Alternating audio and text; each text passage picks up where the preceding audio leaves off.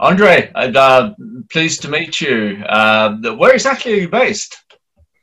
Yeah, thank you, Jeffrey. Well, actually, I'm based on the eastern Adriatic coast, and we mostly study the coastline, the continental shelf of Bosnia and Herzegovina, Croatia, Montenegro, Slovenia, and Albania, the former Yugoslav states, including one more, Albania.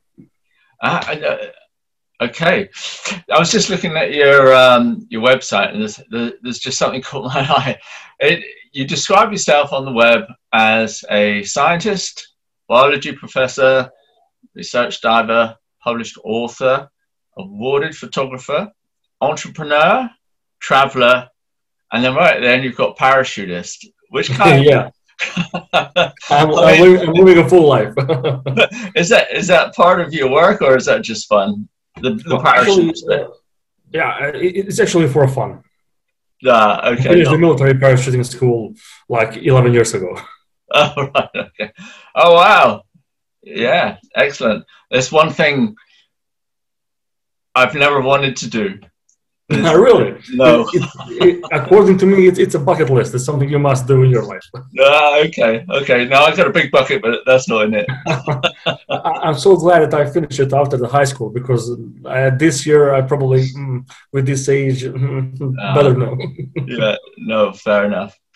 Um, just talking about your work, um, I've got here. Um, you're dedicated to the understanding uh, or understanding the effects of pollution uh, and development of diseases in sharks. Can you just tell us a little bit about that?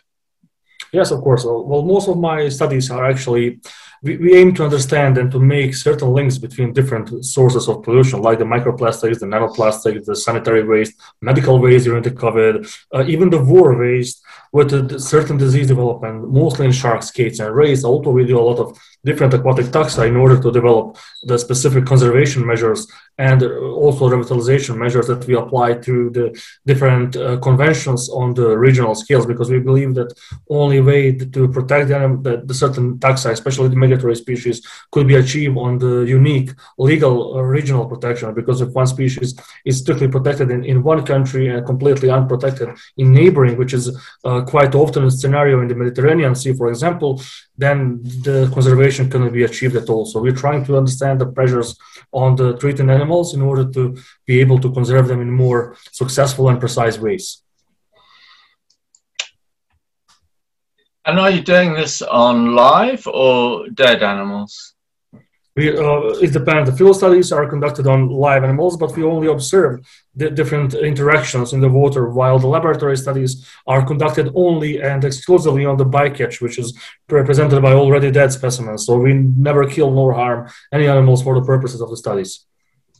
Right. So, how do you get your information from from an animal? I mean, what's the process yeah. of looking for your data? Yeah, well, actually, uh, we uh, do the comprehensive uh, laboratory studies with our samples. It's all begin with the macroscopic pathomorphology. So we observe the animal for any visible changes. Afterwards, we do X-rays and the CT scans. And then we do something we call the, microscopic pathomorphology, which, which is actually the histopathology. We cut different parts of the tissue of animals, stain them with different colors, and observe them under the microscope. So by the range of the cells into the tissue, we are able to tell the diseases, same as in the human pathology, of course. And besides, we are also working on the ingested microplastics and nanoplastics in the digestive system. So we cut certain parts of digestive system. For example, in a shark, we do two parts of the stomach the cardiac pylorus. We do the duodenum, which is located in, in the beginning of the ileum of a shark or typhozoolus, and we do the rest of the ileum and the colon, and we separate them and try to understand which particles, which uh, fragments, pellets, filaments, or microplastics could be actually um, could stuck in, into the, the, digestive system, while which parts of microplastics could easily go through the digestive system. So what we found is quite disturbing, and we are also working in uh, many different species, not only the demersal but also pelagic species, to understand the different um, benefits of, of parasitic pollution in, in the ocean. So it's quite, it's quite comprehensive. Oh, I'm sure. I, am I'm, I'm sure it is. So where's the, where's your baseline data coming from? How how far back is data relevant to you to be able to refer to to what you're seeing to today? Well, actually, um, we, we, we try to publish a lot of papers based from from our studies. For example, in last uh, eight no in the last nine years we published over over 60 papers uh, from the studies across the Atlantic Ocean. And what we aim to do is we, we aim to actually have uh, as much uh, as much a statistical model sample as we can. For example, when you're working with uh, deep sea species like the roughshark, you know, beside my back, it's quite hard to uh, obtain the statistical valid sample. But we are actually trying to uh, contribute to the knowledge in any possible way to make the results not only not only be published somewhere in, in scientific term like the peer-reviewed journal or books that we working each day on, but to actually make a tangible results in, ecosystems to make um, uh, changes in ecosystem that we will that we will be able to observe in maybe next 10 years. Because if if if, uh, if there is no positive changes from our results then our result is actually zero no matter the quality the papers and the projects and everything. So that's we believe that we have to fight for the tangible results in the advancement of the ecosystems. Yeah, I was I was going to ask you, you know, is is the future of the sharks is is that disappearing faster than you can gain useful research? I mean, is your research going to be in time? Do you think? Well, it, it's something that doesn't allow me to sleep at night, but um, mm. I'm afraid that uh, most of the researchers are actually not quite in time because we're losing species on the daily basis, not only sharks, skates, and rays, but we are losing the biodiversity on the daily basis. And while we are trying to discover the, the plausible effects of pollution, the effects of fisheries, we are losing the species, even in the pandemics, because animals don't know about any sort of crisis, lockdowns, etc., and they are being endangered more and more day by day. So, uh, uh, especially when, when we're discussing the sharks, which are one of the most uh, let's say threatened vertebrates and one of the longest living vertebrates. We have like Greenland sharks that may live up to 400 years and get sexually sexually mature at age 150 so if we catch all, all other species that that age that mature quite lately like with age 10 or 11 and we have a number uh, we have numerous numbers of sharks killed. Each year and this mathematics is quite bad when you study it but i still believe that there is a hope and that we can actually contribute to the to the survival of the species that are at the brink of the extinction especially based on the human's fault. Yeah i think i think most of it is human fault is it not? It's um and so a lot of a lot of your work is mediterranean based yeah. Yes. I mean, what is what's the what's the situation of sharks in in the Mediterranean right now? It's actually bad. It's bad because the Mediterranean had a lot of different countries and a lot of different political situations, which mean a lot of different governments and a lot of different regulations. And while certain species, as I said, are completely protected in one, they are unprotected in a neighboring country. They are uh, allowed to be catch, etc. There's no uh, protection. There are no revitalization measures. So we have very bad situation with some uh, pelagic shark, and we have also a very bad situation with some demersal sharks, like the angel sharks, for example. But uh, fortunately in, in past year I'm, I'm leading the study for the angel sharks in the, in the adriatic sea funded by foundation ensemble. And we have discovered a number of uh, juveniles and subadults which uh, which is leading us to believe that they are some nursery grounds that we are exploring right now. And these are one of the best results we have in past 10 years maybe. So i believe there is a hope for mediterranean sharks as well but situation is alarming did the uh, did the COVID period help at all with? Um, mm. I mean, I assume fishing. No. No. No. no, it, yeah, no, no, it's it's haven't been helpful at all. Especially because a lot of sanitary and medical waste have been dumped in the oceans by the COVID pandemic. So I think that it might just worsen the situation, not do any better. But uh, when we leave a certain area with with uh, just a little human pressure, then the animals try to return to it, and people falsely believe that it is uh, some kind of beneficial for animals, but actually things uh, quite worse with all these waste that is dumped in the ecosystems. Especially the masks, the personal protective equipment, the PPEs, it's all made of plastic, the single-use plastic. So it's it's probably made situation quite more worse. Right, that's very sad to hear, but not unexpected by, by any means at all, of course. So, uh, all the information that you gather or your research, who does that go to? And then from there, how does it get to people who can actually make a difference?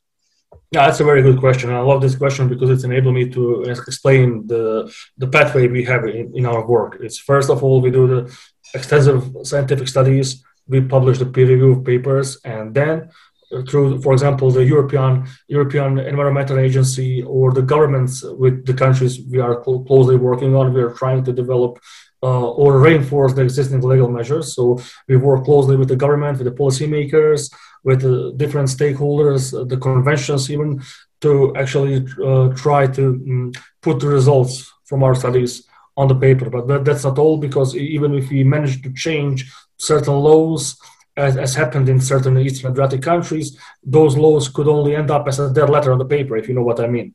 So they, they mean nothing. So we are trying to, in parallel with, with the policy making, we are highly involved in the rising awareness and wider public education because we believe that the, that the conservation actually starts with each of us and the people are really in need to understand all these uh, uh, why, the, why, the, why the conservation is urgent for many species and how they can personally contribute. So we work in parallel with the policymakers on the regional and the local scales and also with the wider public education and rising awareness. But results that we decimate from our studies goes to different governments, uh, policymakers. even even sometimes we, we try to change different conventions, especially which are signed between the countries that are under direct interest from our studies and for further conservations, or we are trying to protect certain nursery or breeding grounds. We are trying to protect uh, certain species that are unprotected, uh, or even some feeding grounds if they are very important for different species. So there are many different ways that we're trying to achieve the long-term in situ conservation. Mm. Who, who actually pays for your research? Well, uh, most of the research are actually funded by different, many different foundations. So some studies are funded through National Geographic Society. Some studies are funded through the Rufford Foundation, through the Discovery Channel, through Explorers Club, Foundation Ensemble, Idea Wild, Waitt Foundation, European Union government, different Eastern Adriatic governments Maltese uh, government, all many different uh, stakeholders that we actually have. So we are trying to be uh, as independent as possible because we believe that only independent science could obtain the high quality results that could, could lead to direct uh, advancement of the environment. Yeah, well, I'm uh, I'm glad you actually mentioned governments in that in that long list of support there, um, because without governments coming on board, the whole thing is lost, isn't it? It's it's um, so t- taking the, the Mediterranean and and without getting yourself in, in any difficulty, is there any one particular country or government who are actually taking all this on board and are saying, yes, we have to change?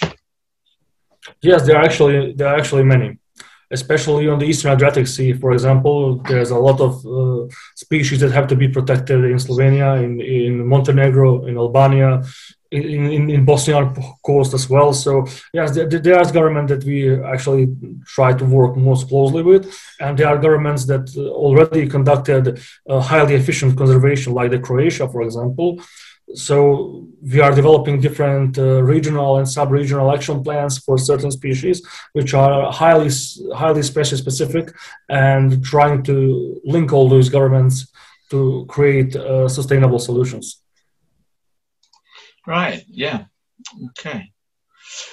You you do a lot of lectures uh, is that to colleges and schools or uh, general theatres? Uh, i mean who do you lecture to mostly uh, it's, it's really depend, dependable. Uh, I mostly lecture to colleges, but I also work with the kids. For example, with National Geographic in past two years, I, I've worked with almost uh, 20,000 kids for over 65 countries. So it's super exciting because I think that the kids are the proper age to start the conservation work with. But I also I'm also highly involved lecturing at, different colleges, universities with the students and even both postgraduate and other undergraduates trying to actually um, empower the next generation of the planetary stewards, which is something that we really need at this moment. Yeah, it's an interesting one, kids. Um, you know, lecturing to kids is very important because I mean, they can't actually do very much, to be honest, except influence probably their parents. And I think that that does actually count for a fair bit.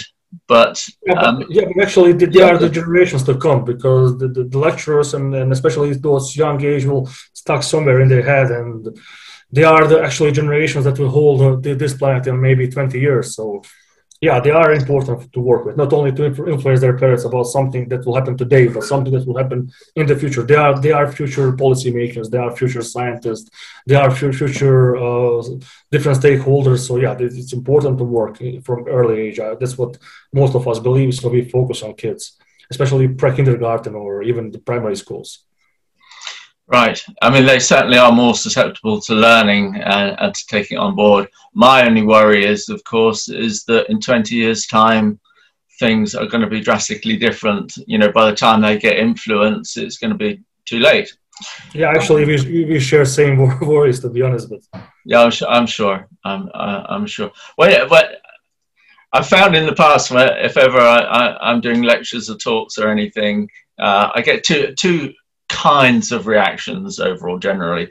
I mean, one either I get a polite clap at the end, uh, or I get audiences who are really engaged and ask lots of questions and want to know more. Uh, which do you find that happens most to you uh, uh out of those two things? Or do you actually, always get good reactions? You know, actually, luckily, yeah, over hundreds, over past hundreds lectures, we have only the good reactions. But the thing is that a lot of people actually is interesting to learn more, to get somehow involved. But um, there's an issue with it because 90% of the, of the, of the auditorium, which is eager to learn more or to get involved, uh, got got quit like in maybe few days. It's just because they heard the lectures they got so empowered about making some positive changes, doing something good, and after five days, it's all dropped down and let's go to the beer. So it, it's happened to most of our students as well because the students, uh, the student populations are quite interesting for something at the beginning. They see my photos all over the world. They see me diving with sharks. They see me in a fancy laboratories or something which is actually not important at all because the results are important. But a vast majority of students also are interested in um, having a cool photo radar of producing some high quality results, which actually needs you to sit at your computer like 12 hours a day, which I do every day when I'm not in the field or in labs. And that is one of the major major issues we have, uh, not only with the students but with, with wider public as well. They got highly interested in you know, everything we speak, but after a couple of days or months, this enthusiasm goes rapidly down. Mm. Mm. Are you um, are you still finding out new information about the shark shark family um, uh, regarding pollution, or are you just um, well, I say just are you are you confirming facts that you already knew? No, no, we are. The eighty percent of our work is dedicated to the new data, and only twenty percent is dedicated to confirm the studies we have published so far, or even to change our view on, on some issues. So about 80% is is focused on developing new technique, new models, new studies that, that will blow the spectrum of the knowledge we have. Right. Yeah. Yeah. Are you work? Do you work uh, alone, or are you you part of a team? No, I, am leading three research teams of of 125 scientists that work beneath me. It's a multi, it's a large multidisciplinary team, and to obtain such results we have wouldn't be possible without all the teams. So whenever I discuss about my results, I always speak about my team and our results because we are we have a lot of different uh, profiles the biologist pathobiologist the biologist veterinary toxicologist chemists uh, even mathematicians so we are able to develop models and publish the results we have. Right. Yeah. With all, all of your uh, results and when you're presenting it to uh, various groups um, or governments or whatever, do you allow yourself any emotions when, when you're delivering all this or, or have you just got to stick exactly to the facts? And and, and not give your opinions. I mean, yeah, it's it's a hard one.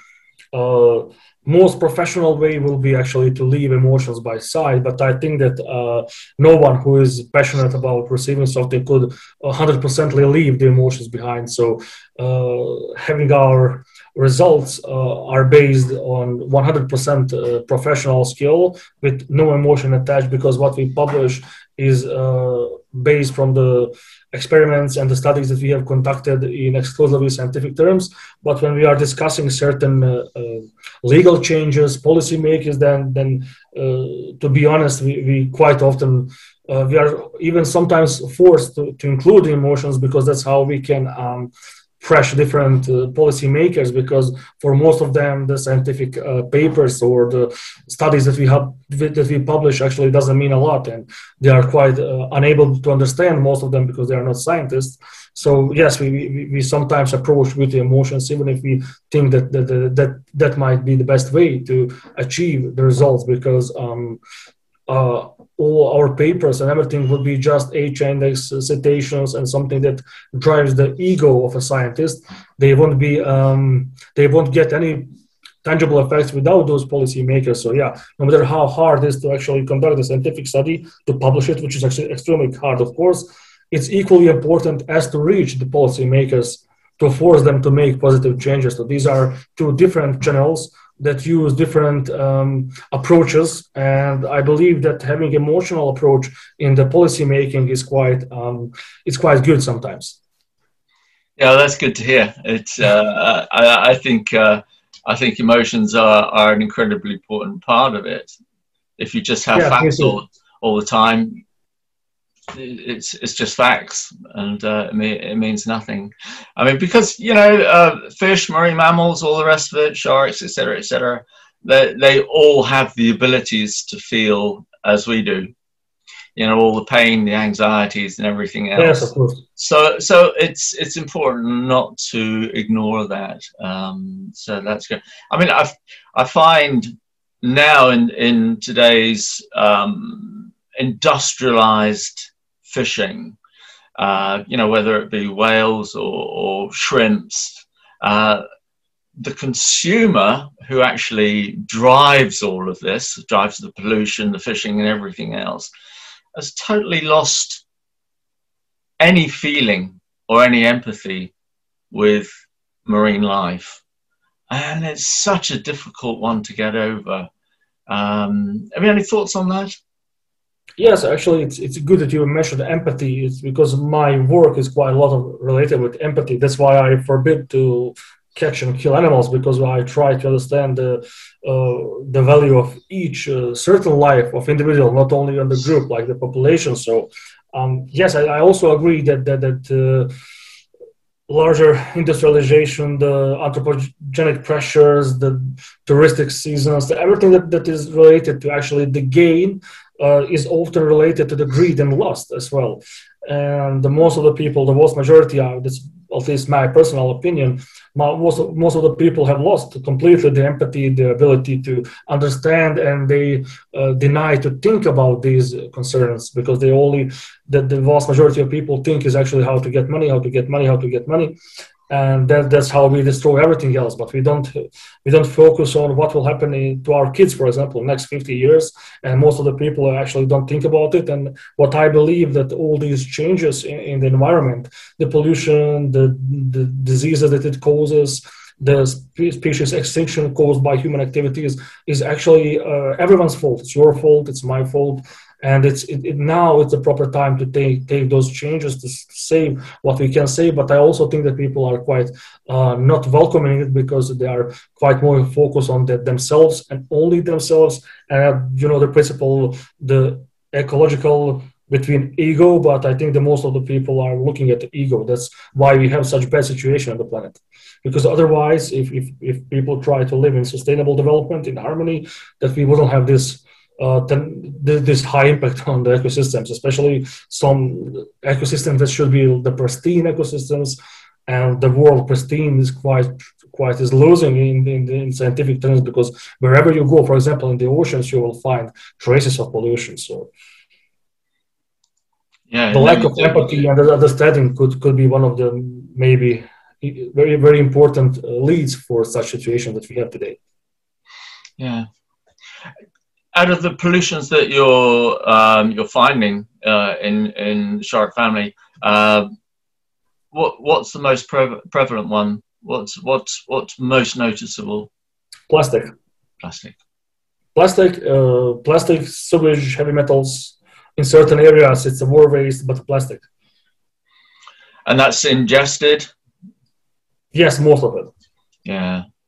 And is, that is that really down to microscopic size now? Is it? Is no, it? Is it no, no, it, does, it, no. It's it, it's it's it may vary. It can be the solid plastic that is stuck between the rug and, and, the stomach, or it can be the microplastic or even nanoplastics. Depends on what you see, but you'll find all three all three types of plastics. Right. Yes, indeed.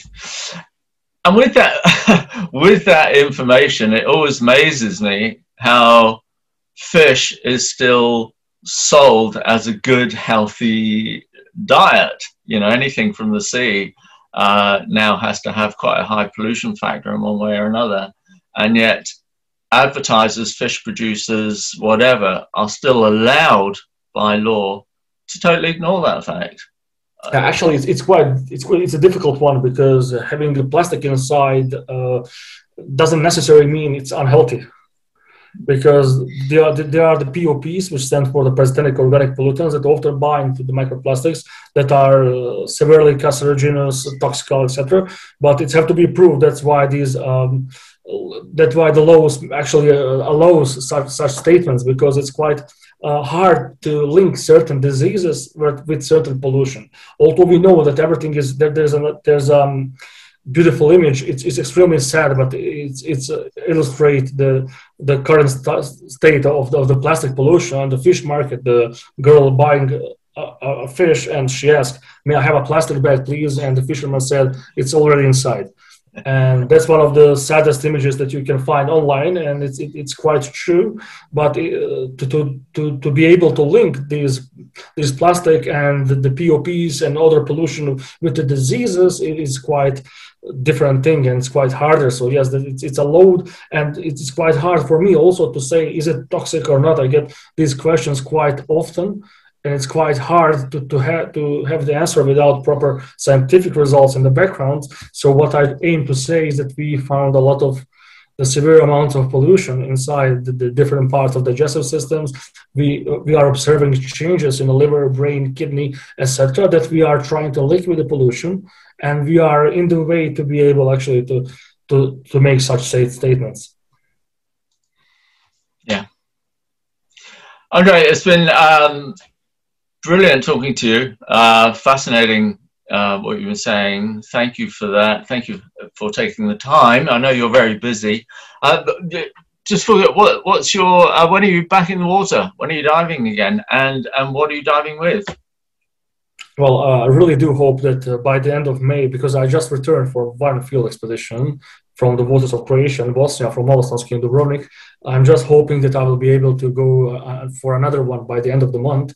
Uh, there's a beautiful expedition that I try to work with the torpedo, with the Malibert electric rays, the torpedo rays, and with stingrays and uh, my my diving is quite different with, than the other dives, especially the, the sport diving, because I dive only during the night, uh, just a couple of minutes after the midnight, and I go in the mud where the vis- visibility is often less than half meter. I'm always all alone there with around 100 kilos of equipment, trying to record, take samples, etc. And uh, I'm not diving on the reefs or some blue lagoons or where, most people imagine. I'm spent 90% of my studies deep in the mud.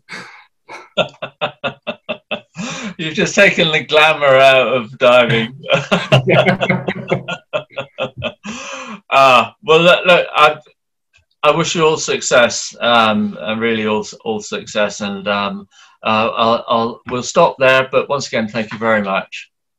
Uh, thank you. It, it was such a pleasure to discuss with you today. Yeah, cool. Thanks now. Bye bye. Thanks, man.